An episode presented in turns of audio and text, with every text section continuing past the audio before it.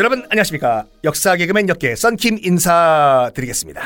하드리아누스. 지금 하고 있는 오현제 시대 있지 않습니까? 이 오현제 시대가 로마 전 역사를 통틀어 가지고 클라이막스예요. 이 클라이막스 치고 오현제 다음 시대가 뭐냐면 드디어 이제 로마의 몰락인데 어이없게 굉장히 쉽게 와르르 무너져요. 로마 몰락은 정말 조금만 다르면 돼요 몰락이란 게 다른 게 아니라 동로마 제국, 서로마 제국 쪼개지는 거거든요. 어쨌든 자 지난 시간에 하드리아누스가 원로원 할배들 달랬죠. 또 군인들 월급 올려주고 참전 용사들한테 노예들 다 지급해주고 달랬죠. 이제 새 황제는 네로 2.0이야. 검은 고양이 네로 시민들 달래야 되잖아요.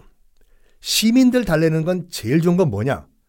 이런 말 하면 또 여러분들 뭘 아니다라고 하시는 분도 계시겠지만 일반적으로 시민들한테는 오락거리를 주면은 동서고금을 막론하고 약간 여론이 그쪽으로 쏠리게 돼요. 뭐 지금은 뭐 거의 안 통하겠지만 뭐 우리나라도 5공화국 초기 때 3S 정책이라고 해가지고 프로야구가 그때 탄생했지 않습니까? 안타깝지만 1982년도에 프로야구가 탄생한 배경이 그렇게 썩 건전하진 않아요. 이 신군부가 어 뭐랄까 군사 반란을 일으켜가지고 정권을 잡은 이후에 안 좋았던 여론을 다른 데로 돌리기 위해 가지고 세 가지 크게 정책을 했거든요. 첫 번째가 뭐냐면 통행 금지 해제. 어? 통행 금지? 그럼 밤에 못 들어가겠다는 말이야? 네. 그때는 밤에 돌아다니면 잡혀갔습니다. 경범죄로. 그래서 유치장 안에 들어가 가지고 거기서 하룻밤 자고 나와야 됐었어요.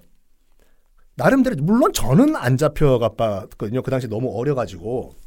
근데 잡혀갔다 온 삼촌들 말을 들어보면 집 밖에 문 밖에 한 발짝만 나가도 끌려가요. 일단은 경범죄로 그 유치장에. 그럼 배가 고프고 밤에 뭐 출출하면 어떡하냐? 떡사료 떡장수가 일부러 밤에 돌아다닌대요. 나 잡아가라고. 그럼 떡을 들고 유치장에 들어갈 거 아닙니까? 거기서 파는 거예요. 떡 사시오. 뭐 저기 외상 안 돼요? 아니 나도 지금 벌금 내고 지금 유치장에 들어왔는데 떡장수 외상이 어딨어? 떡 사시오. 당신 이름이 저기 어떻게 돼요? 나 최씨라고 와요. 최씨 돈 좀 있어? 나 떡 하나만 좀 사주쇼. 천 원만 빌려주면 내가 내, 내일 집에 가서 이천 원 줄게. 꼭 그 말 꼭 지켜요. 이런 식으로 유치장에서 떡을 사 먹었고 그게 해제가 된 거예요. 그 오공화국 초기에 통행 금지. 두 번째가 뭐냐면 성인 영화를 이제 풀어줬는데 우리가 알고 있는 뭐 에마 부인, 무릎과 무릎 사이, 수렁에서 건진 내 딸. 이름을 들으면 굉장히 어머 너무 야한 것 같아. 내용은 하나도 안 야해요. 하여간 그런 식으로 성인 영화를 육성시켰던 것이 또 그 당시고 마지막으로 했던 것이 아, 프로야구를 시작을 한 건데 국민들 관심들 다 OB 베어스, 삼미 슈퍼스타즈, MBC 청룡, 롯데 자이언츠, 해태 타이거즈로 다 쏠리게 만들어라. 이거거든요.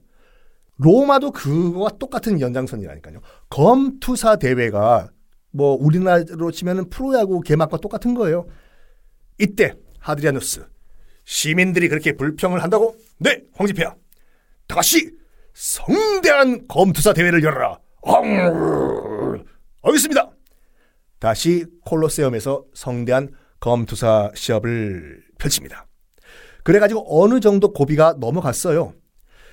하드리아누스가 다시 한번 강조하지만 오현재 중에 한 명에 들어가는 이유가 뭐냐면 정말 평화의 시대였습니다. 이 양반이 집권을 했던 동안에 재위 기간에 단 한 차례 전쟁도 없었어요. 단 한 번도.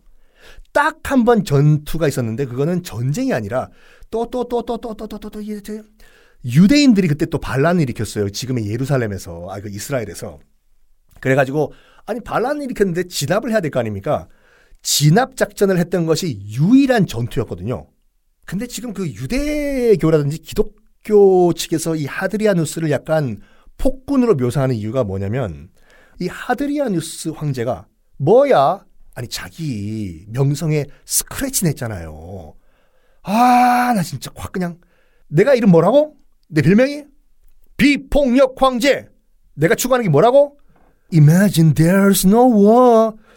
근데 저 유대인 애들이 또 반란을 어우 콱 그냥 저거 콱 아! 그래가지고 열받은 하드리아누스가 공식적으로 공식적으로 그때 예루살렘에서 유대인들을 다 강제로 이주를 시켜 버립니다. 예루살렘에 있는 유대인들 저것들 안 되겠다. 강제로 다 쫓아내. 그래가지고 본격적으로 유대인들이 자기네 땅인 젖과 꿀이 흐르는 가나안 땅 지금 팔레스타인에서 쫓겨나가지고 2000년 동안 떠돌기 시작했던 것이 결정적으로 이 하드리아누스 황제 때문이기 때문에 유대교에서는 그 하드리아누스가 정말 악인 폭군으로 아직까지 묘사가 되고 한다니까요. 하여간 이렇게 말하는 사람도 있거든요. 에이 하드리아누스 저거 전쟁을 싫어하니까 겁장이 유치킨 왁빡빡빡빡빡빡 겁장이라고 하는데 아니에요. 진짜 위대한 국가 지도자와 황제와 왕과 대통령은 전쟁을 안 일으키게 막는 사람이 진정한 승자거든요. 이 하드리아누스도 절대로 겁장이가 아니라 최우선 국정 과제가 뭐였냐면 제국의 평화는 내적 안정과 전쟁 없는 세상에서 온다. 확고한 그런 믿음이 있었답니다. 그리고 두 번째로 이 양반이 그 현명한 황제로 칭송받는 이유가 뭐냐면 정도전 아시죠? 무한도전 말고 정도전. 나중에 조선사 할 때 또 말씀드리겠지만 정도전이 추구했던 조선이 어떤 조선이냐면 왕이 없어도 왕이 없어도 굴러갈 수 있는 시스템화된 정부를 만드는 게 정도전의 목표였어요. 왜냐하면 정도전은 이렇게 생각했거든요. 이런 밑에 이 정부가 시스템적으로 구축이 안 되면 현명한 왕이 올라가면은 국가가 경영이 잘 되겠지만 띠디디디디 약간 덜 떨어진 왕이 들어가면 올라오면 연산군 같이 나라가 완전 콩가루 집안, 배지민 집안이 되는 것이야. 그런 걸 막기 위해서는 완벽한 시스템화된 정부를 만드는 것이야. 그러면 썬킴과 같이 똑똑한 왕이 올라가든 아니면 띠디디디디 약간 그런 왕이 되든 똑같이 국가가 통치될 것이야. 이게 정도전의 국가 경영 목표였거든요. 똑같아요. 였어요. 하드리아누스도. 황제가 누가 되든지 간에 일관성 있게 로마 제국이 통치가 되도록 시스템화된 정부를 만들려고 노력을 했습니다. 자, 그런 다음에, 그런 다음에 엉뚱한 짓을 해요, 이 황제가.